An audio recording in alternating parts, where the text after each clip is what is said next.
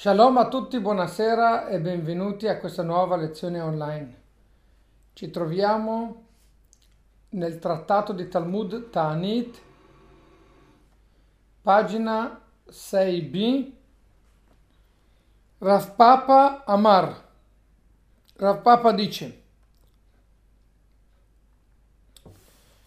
e ci troviamo dall'alto alla settima riga Rav Papa Amar. Questa è la quindicesima lezione del Trattato di Talmud Tanit. Ci troviamo 13 Sivan 5771, 15 giugno 2011. La ha spiegato recentemente cosa significano le due piogge che ci parla la Torah. Che se noi ci comportiamo bene, Hashem ci manda Yore o Malkosh. Yore è la prima pioggia, e marcò c'è la seconda pioggia. C'è una pioggia iniziale che serve a far germogliare il grano, la frutta, e poi quella conclusiva che dà il tocco finale. Entrambi queste due piogge hanno un tempo minimo, un tempo medio e un tempo massimo entro la quale devono scendere. Che se non cadono entro questi tempi, si entra in un periodo di grave carestia e di pericolo per il raccolto di quell'anno. Per cui qui la, la Gemara ha spiegato Yore quando deve cadere, Marcosh quando deve cadere, quando è il minimo di Yore, il massimo di Yore, il medio Marcosh.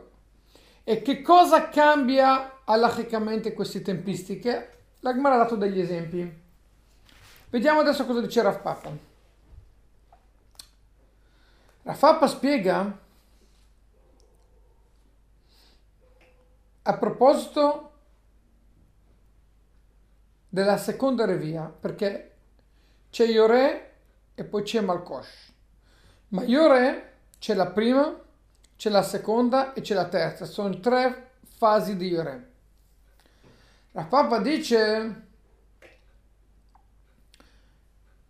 che cosa cambia sapere quando è il periodo della seconda Yore, perché la Gemara aveva detto il primo Yore è importante, l'ultimo Yore è importante, ma quello intermedio cosa mi interessa? La Gemara ha dato diverse risposte. Adesso vediamo cosa dice Rav Papa.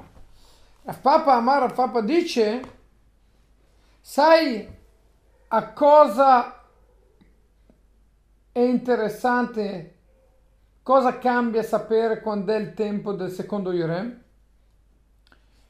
Dice Rav Papa, chiede lehaler bishvile hareshut, per sapere quando è il momento fino al quale si può ancora percorrere nei campi e nei sentieri privati. Noi sappiamo che una volta non c'erano le strade, c'erano dei sentieri. E molti di questi sentieri passavano in campi che appartenevano a dei privati. Solo che in alcuni periodi dell'anno non, non era un problema passarci, poiché i contadini stessi, i padroni di quei campi, loro passavano su quei sentieri, erano fatti anche per loro. Per cui erano dei sentieri spianati. Ebbene,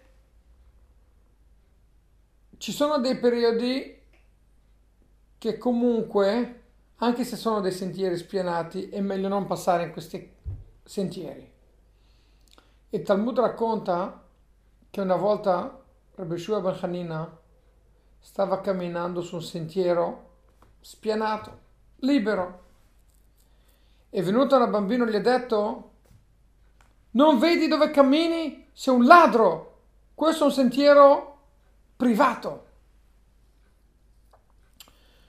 Rabbi Ben Hanina gli risponde, scusami, ma qua ci passano tutti, non vedi che spianato? Non sono solo io a passare. Gli risponde questa bambina e gli dice Rabbi Shua, a Ben Hanina, tutti i ladri che sono come te hanno fatto diventare questo sentiero privato un sentiero pubblico spianato. E Rabbi Shua, figlio di Rabbi Hanina, ha detto che in tutta la sua vita nessuna bambina era riuscito a sfidarlo e a vincerlo, se non quella storia lì.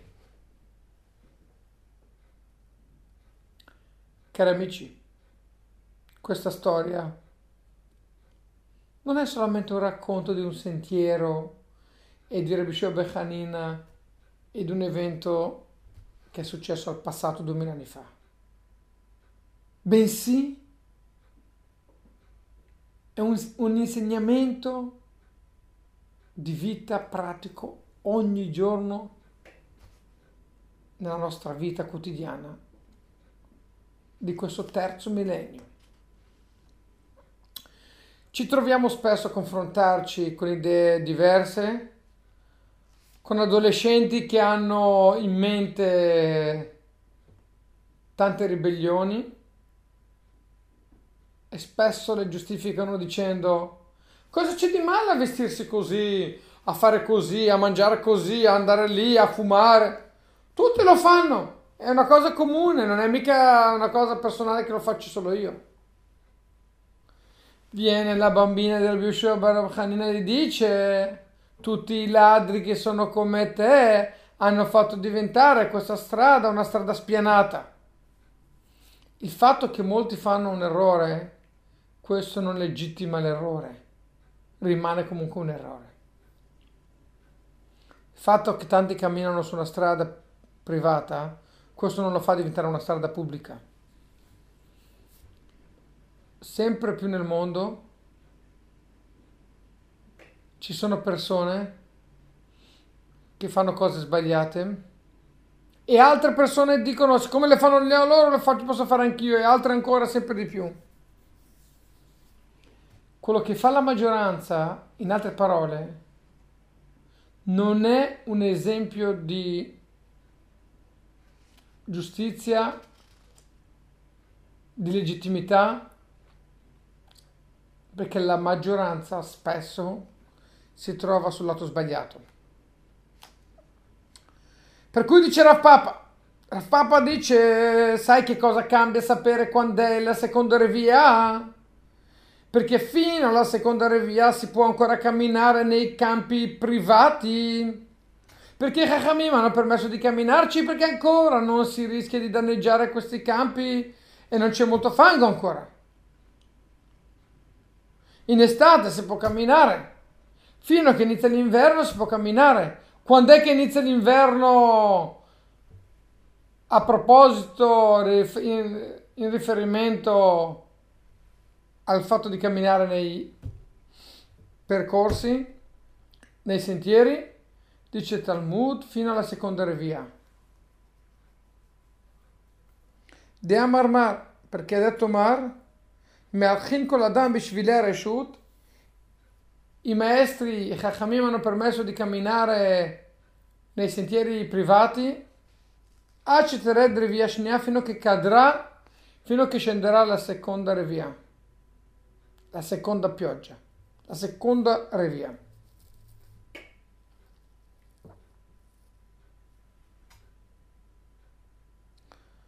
Rav Nachman Baritzak Amar.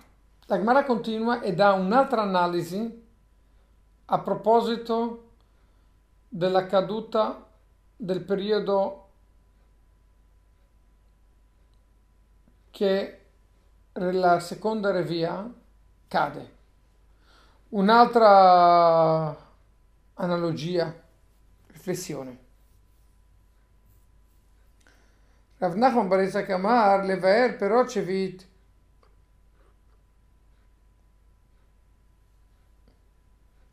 Sai cosa cambia sapere quando è il periodo della seconda RVA? Perché entro quel periodo lì devi eliminare e portare fuori di casa tutta la frutta dell'anno sabbatico. La Torah ci ha detto che noi durante l'anno sabbatico non possiamo lavorare la terra. Bene, la frutta che cresce rimane nei campi, chiunque può entrare e mangiare. Ovviamente il padrone dei campi, anche lui sicuramente può portare a casa sua da mangiare. Se tutti possono entrare, anche lui entra come se fosse uno straniero. Ebbene, dice la Torah, fino a quando il padrone di un campo ha il diritto di portare a casa sua della frutta e stoccarla in casa.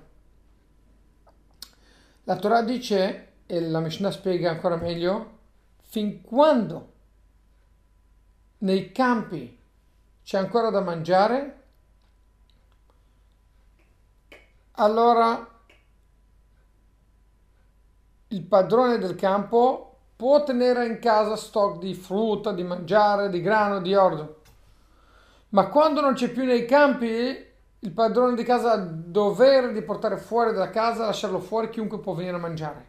Perché finché c'è dei campi, lui può tenere a casa sua, tanto chi vuole può andare nei campi a prendere.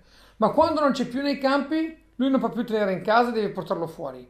Quando è il momento entro la quale il padrone di un campo ha il dovere di portare fuori di casa tutto il grano dell'anno sabbatico che lui ha stoccato in casa, dice Rav Nachman Bar Yitzhak, Levaer però Cevit, che bisogna eliminare la frutta di Shvit entro il secondo anno, entro la, entro la seconda revia. Ditnan abbiamo studiato. Ad Matai Ne'enin Vesorfin fino a quando si può godere e si può utilizzare la frutta dell'anno sabbatico. Beteven uvkash shvit, la paglia, il grano, l'orzo dell'anno sabbatico di shvit, accettered revia shnia fino a che cade la seconda revia. Vuol dire che la seconda revia è importante perché fino a quel momento uno può ancora tenere in casa, stoccare in abbondanza grano, orzo, frutta, eccetera.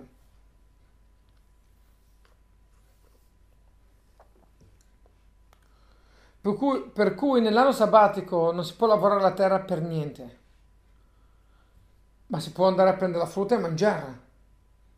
Non è che non puoi toccarla, la mangi. Certo, ci sono molte regole della frutta dell'anno sabbatico. È una frutta spirituale, santa, importante. Non puoi eliminarla, non puoi buttarla, non puoi farne un uso sgradevole o un uso che la degrada, però puoi usarla comunemente, come tutti, a condizione che nei campi ce n'è ancora. Se no la devi far uscire tu di casa tua quando non c'è più nei campi e questa è la scadenza massima è la seconda revia, il secondo ciclo della pioggia di revia, di Iore.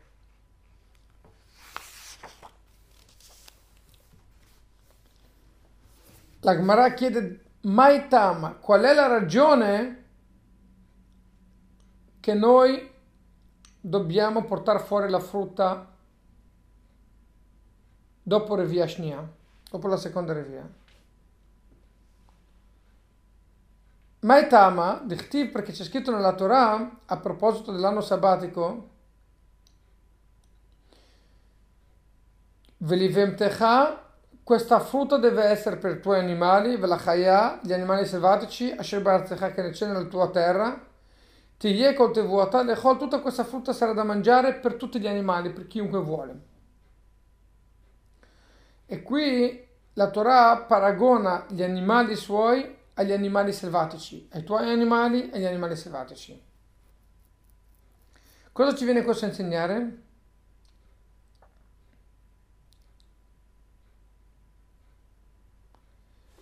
Finché gli animali selvatici mangiano fuori,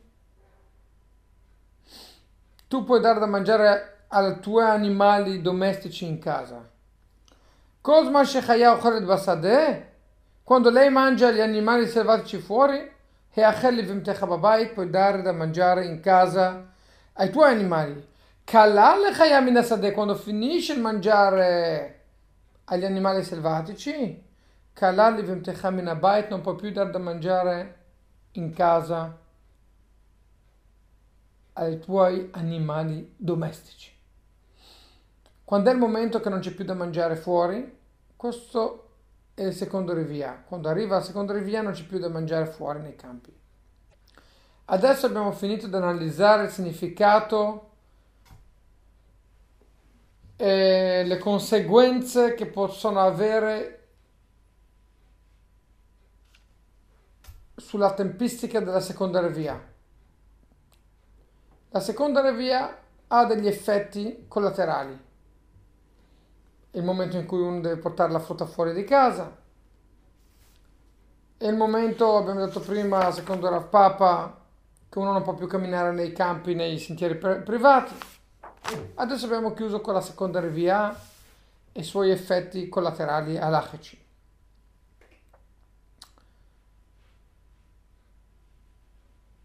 Adesso la Gemara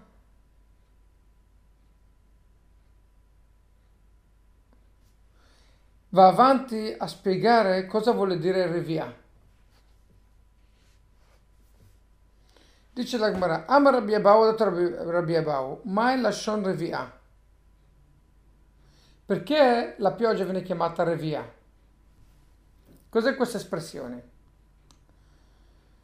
La prima spiegazione dice la Gemara, davar sherovea e takarka. Revia viene dall'espressione quando due creature si uniscono, si accoppiano, si chiama, si usa il verbo revia, un'unione profonda che procrea. Ebbene, questa pioggia è come un matrimonio, come un'unione di, di un uomo e una donna che, che fa procreare la terra, il germoglio fa nascere nella terra il raccolto, la frutta, così come l'uomo, il seme dell'uomo nella donna fa crescere fecondare l'ovulazione della donna. Per cui rovea viene dalla parola fare crescere, unione che feconda. Che Yehuda da Rabbi Yehuda. Dice la Gemara, questo va come dice Rabbi Yehuda, che dice, poiché dice Rabbi Yehuda, mitra bala de arahu. La pioggia è paragonabile a un marito in rapporto alla terra. La terra è come la donna e la pioggia è come un, il marito per la terra, perché la pioggia va dentro la, la, la terra e la, proprio la fruttifica e la feconda e fa crescere, come un uomo fa alla donna. Sheneemar, come è scritto, כי כאשר ירד הגשם והשלג מן השמיים ושם לא ישוב כי אם ירבה את הארץ. Così come scenderà la pioggia e la neve dal cielo e lì non tornerà indietro perché abbonderà la terra. Veholida vehetzmich e farà nascere, farà crescere. Questa pioggia viene paragonata a come qualcosa che nasce come una nascita, come un marito e moglie che fanno un figlio, che fanno, cre- fanno nascere.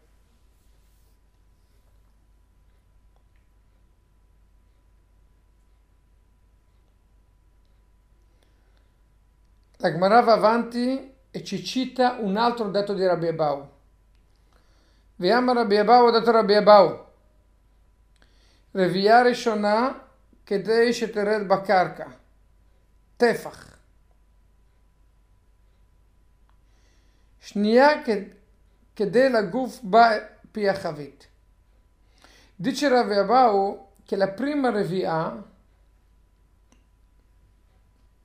la prima iore che, che viene giù, la prima revia, dovrebbe cadere tanta acqua che riesce a bagnare la terra in profondità di un palmo, 10 cm, 8 cm. Se sono caduti nella prima revia un quantitativo d'acqua che, che è stato sufficiente a bagnare la terra in profondità di 10 cm circa, allora questa revia era buona. Non bisogna digiunare. Cioè non basta che cada la pioggia, ma deve cadere la pioggia in maniera tale che ci sia una revia.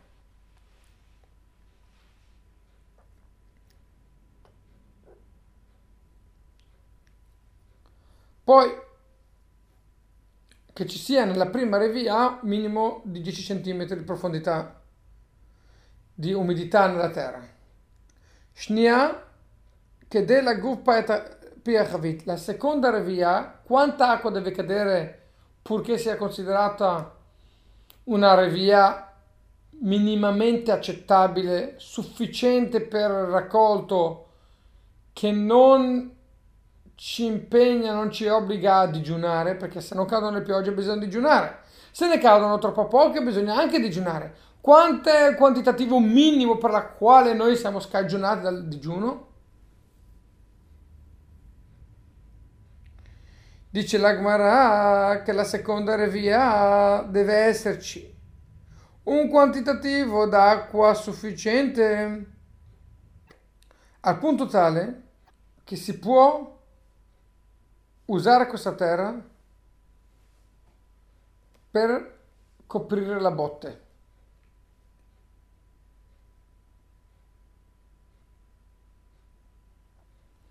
Vuol dire la terra è abbastanza malleabile che si può usare per mettere tipo intorno alla botte per, come una protezione si può è malleabile sufficientemente questa è la seconda via Amar Rav Chizda ha detto Rav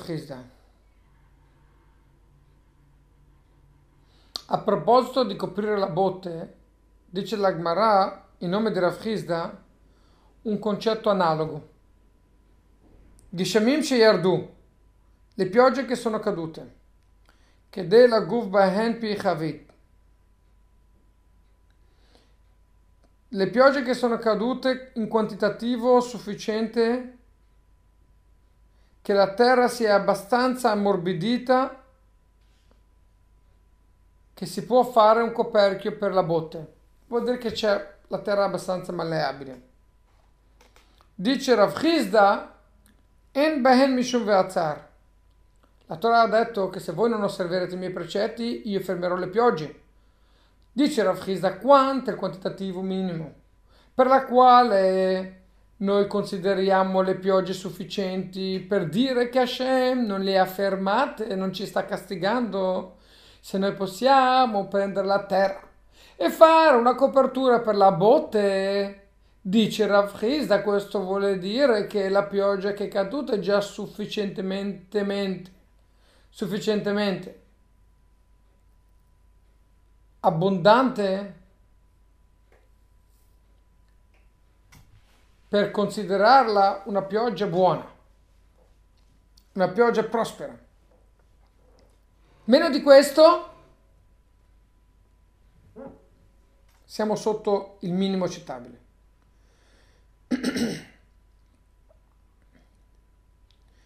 Amar Avchiza detto Avchiza. Geshemim sheyardu kodem ve'atzar.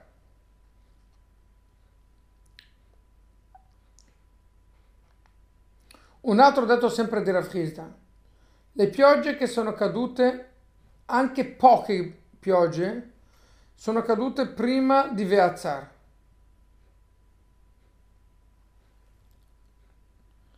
Quando cadono le piogge, prima che noi diciamo nello Shema Israel che Dio fermerà le piogge. Rav Chizda dice guarda, tu devi leggere Shema Israel la sera e prima che hai letto Shema Israel Ve'atzar, Dio fermerà le piogge, cade giù un po' di pioggia, non sufficientemente, ma un poco. Chizda dice una grande novità quando la pioggia cade, anche se poca, è sempre una bracha. È sempre un segno che Dio non ci sta castigando, non sta fermando le piogge. Se tu, prima di fa, dire Shema Israel Veazar, cadono le piogge, questo è un segno che Dio non le sta fermando e non ci sta castigando. Le piogge, anche quando sono poche, sono una benedizione. Sono una bracha e sono una dimostrazione che Dio non ci sta castigando. Il Baal Shem Tov dice, fondatore del Hasidismo mondiale, quando un ebreo vede delle piogge deve dire questo è un siman bracha, questo è un segno di benedizione dal cielo. Alcuni vedono le piogge e dicono oh le piogge mi bagnerò. Quando uno vede le piogge deve dire siman bracha. Inoltre è risaputo che il Rebbe di Lubavitch quando pioveva non prendeva mai un ombrello per coprirsi. Viene giù la benedizione dal cielo. Una volta Rebbe stava camminando, pioveva, uno è venuto, voleva, non voleva che Rebbe si bagnasse. Il Rebbe ha detto, non preoccuparti, Bracha non bisogna mai ostacolarla, lasciala scendere giù. Non siamo fatti di zucchero e due gocce sicuramente non ci scioglieranno. Perché ostacolare la benedizione che viene dal cielo? Per cui Rav Chisa dice anche se è caduta poca pioggia, qualche goccia, è sempre una benedizione perché la pioggia è sempre un segno che Dio ci vuole bene, che non, non ci sta castigando. Amar Abaye dice Abaye, lo amaran e la codem vezzar de urta. Sai quando ti dico che un po' di pioggia comunque è una benedizione, vuole dire che Dio ci vuole bene non ci sta castigando. Questo solo quando viene giù la pioggia la sera. Ma se viene la mattina, Valkodem Veazar de Zafra, se viene prima di dire Veazar, la mattina, cioè se Hashem ci manda la pioggia, prima che non leggiamo Shema Israele della mattina che c'è scritto che Dio fermerà le piogge, se è caduta la pioggia prima vuol dire che Dio non ci sta castigando. Dice la Gemara che Abai spiega che quello che ha detto Rav da prima si riferisce solo al, allo Shema Israel che dove diremo che Dio fermerà le piogge della sera. Ma Shema Israel della mattina, in quel caso lì è diverso. A Valkodem Vazzar de Zafra, Yesh Behen Mishum Vazzar. Prima di Vazzar della mattina,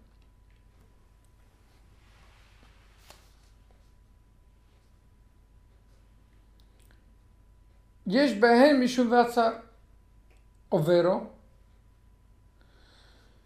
se le piogge cadono, poche piogge cadono, stiamo parlando sempre poche piogge, ma prima dello Shema. Se Hashem ci manda poche piogge prima dello Shema vuol dire che ci vuole bene, anche se sono poche, perché ci vuole avvisare, guardate, voi adesso state per dire Veazar, nello Shema Israel, Dio ha fermato le piogge? No, non le ha fermate, ecco è caduta un po' di pioggia. Non è sufficiente quanto abbiamo bisogno, ma visto che ci è arrivata poco prima di dire lo Shema, vuol dire che Hashem non vuole farci pensare che lui ci sta castigando, che lui non ci sta mandando le piogge. Dice la Gemara questo ragionamento per farlo sulla sera. Perché la pioggia della sera va, fa bene, ma per la mattina questo discorso non vale. Se Hashem ci ha mandato poca pioggia la mattina, prima di dire lo Shema Israel, questo non vuol dire che Hashem ci vuole dimostrare che lui non ci sta castigando, ci vuole bene. Perché la pioggia della mattina comunque, poca pioggia la mattina non ha un valore. Poca pioggia la sera è una bracha sempre, anche se poca non è sufficiente. La mattina invece no. Perché dice Rav Yehuda Baritzak, poiché dice Rav Yehuda Baritzak, Hani Anani de Zafra, queste nuvole della mattina, che arrivano presto la mattina, prima dell'alba, le Beum Meshasha, non hanno valore, non hanno un segno di bracha. Dichtiv, poiché è scritto in Hosea, capitolo 6, verso 4, Ma eselecha Efraim, ma eselecha Yehuda, vechazdechem che anan boker. Cosa posso fare per voi, Yehuda, Efraim? La vostra bontà è paragonabile alla nuvola della mattina che non, non vale niente.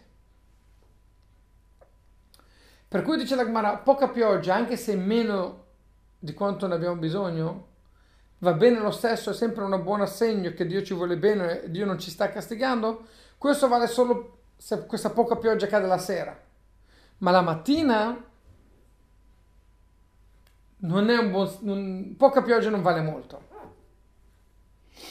Amarle Rav le Abaye.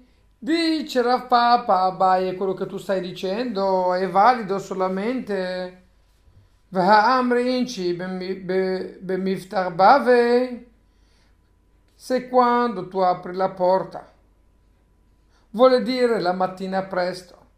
Mitra, tu vedi la pioggia, Bar Hamara, se tu sei uno che, che fa i trasporti con l'asino, sappi che quest'anno Moch Sakar inizia a prepararti perché ci sarà un anno prospero con tanto grano da portare in giro.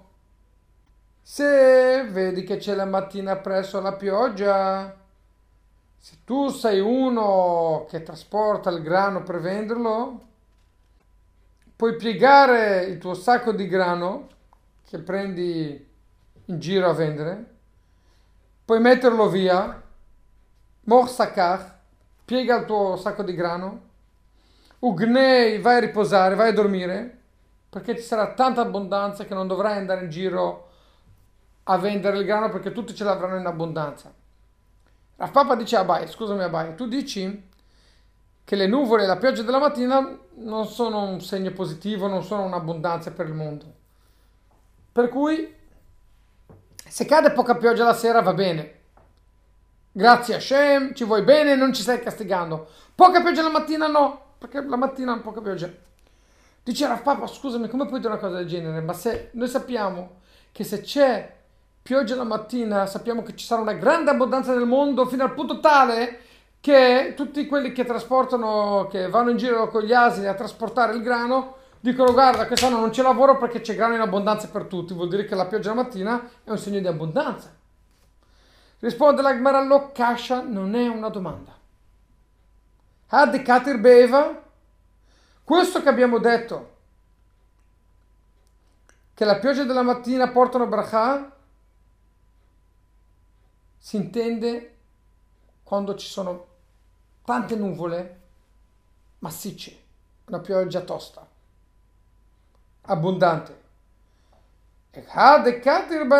Questo che abbiamo detto, che la pioggia della mattina non sono una bracha, non sono qualcosa che può cambiare, dare un buon futuro, questo si riferisce quando ci sono nel cielo poche nuvole leggere, che non hanno molto concretezza. In questo caso la mattina queste nuvole alla mattina non hanno un grande valore, mentre quelle stesse nuvole leggere la sera varrebbero molto perché la sera, anche poca pioggia la sera vale, poche nuvole la sera vale, mentre la mattina poche nuvole e poca pioggia non vale molto, ma tanta pioggia anche la mattina è importante è un grande valore. Facciamo l'ultimo detto. Amara viuda detto viuda. Sempre a proposito della pioggia. Tava lesciata de tevet armalta. Tava lesciata, un buon anno, tava lesciata. Fortunato l'anno che il mese di Tevet, che è più o meno gennaio, è un mese vedova, un mese povero, un mese tranquillo di piogge. Perché? Perché il mese di Tevet non fa molto bene se cadono le piogge. Le piogge devono cadere prima e dopo. Il mese di Tevet non è il massimo. Ike de Amri, c'è chi dice dello Bairi Terbizei c'è chi dice qual è la ragione per la quale è importante, fa bene alla terra quando non c'è molta pioggia nel mese di Tevet? C'è una spiegazione che dice dello Baire Tarbizei, ovvero siccome non c'è molta pioggia nel mese di Tevet, allora i posti, i luoghi di studio della Torah non sono vuoti perché non ci sono le piogge, allora la gente va a studiare la Torah. Siccome non sono cadute molte piogge, le strade non sono molto fangose, sono viaggiabili, percorribili e i Talmidim, i studiosi, possono andare, arrivare ai loro centri di studio. Per cui c'è chi dice che è un buon segno perché non sono vuoti i posti dove si studia la Torah. Vekadeyam c'è chi dice qual è la ragione? Che è un buon segno se non cadono molte piogge nel mese di Tevet, dello Shakil Shutfana. In modo tale che il vento forte dell'inverno non andrà a colpire, non andrà a rovinare il grano. Infatti, se il grano è bagnato e umido dalla pioggia, il vento forte lo può rovinare. Se invece non è umido e secco, il vento forte non lo danneggia. Dice la Gemara, dello shakel shutfana, il vento che fa un shidafon, che rovina il grano raccolto, non rischia di danneggiare il grano se il grano è asciutto. Per cui se non cadono le piogge, il grano è asciutto, il vento non le rovinerà questo, il raccolto. Ma se invece è umido, allora con il vento questa umidità rovina il raccolto. La Gemara chiede una domanda su questa affermazione. Eini, non è possibile. Veama Rav Chizda, detto Rav Chizda, Tava lesciata de Tevet Menavalta, fortunato l'anno che è il mese di Tevet è sporco, è fangoso, c'è molta pioggia. Vuole dire che la pioggia nel mese di Tevet è un buon segno. Chiede la Gmarà è possibile. Tu hai detto che il mese di Tevet è meglio che non cada la pioggia. E qui stai dicendo che il mese di Tevet è un buon segno. Se cade la pioggia. Risponde la Gemara Lokasha, non è una domanda. Hade ata mitra meikara. Quando io ti ho detto che non è un buon segno se cade la pioggia nel mese di Tevet, perché la pioggia è già caduta prima, allora meglio che non cada nel mese di Tevet. Ah, quello che ti dico invece che è un buon segno dello atami cara, che la pioggia non è ancora caduta, è meglio che cada allora almeno nel mese di Tevet. Se non è caduta in gennaio, in novembre, dicembre, è meglio che cada a gennaio. È meglio che non cada a gennaio a condizione che è caduta prima. Ma se non c'è stata prima pioggia, è meglio che cada in gennaio. Per cui concludiamo questa lezione riflettendo su questi punti che abbiamo studiato, riflettendo che la pioggia è un segno di benedizione per il mondo. Quando uno ti dà una benedizione, specialmente quando il Padre Eterno ci dà una benedizione, impariamo a dire grazie, impariamo a essere grati di quello che riceviamo. Perché quando uno è grato riceve sempre di più, ancora ancora di più. Quando uno è ingrato, ingrato dice, ah perché la pioggia mi bagna, mi rovina? Sei ingrato? Adesso vedi, recessione. Spesso la recessione è la conseguenza della nostra ingratitudine. Impariamo a ringraziare, impariamo a apprezzare, impariamo a dire Baruch Hashem sempre quello che ci abbiamo, la pioggia che ci manda. Così saremo degni e meritevoli di ricevere tanta benedizione, tanta pioggia Amen, Kinyi Ratzon.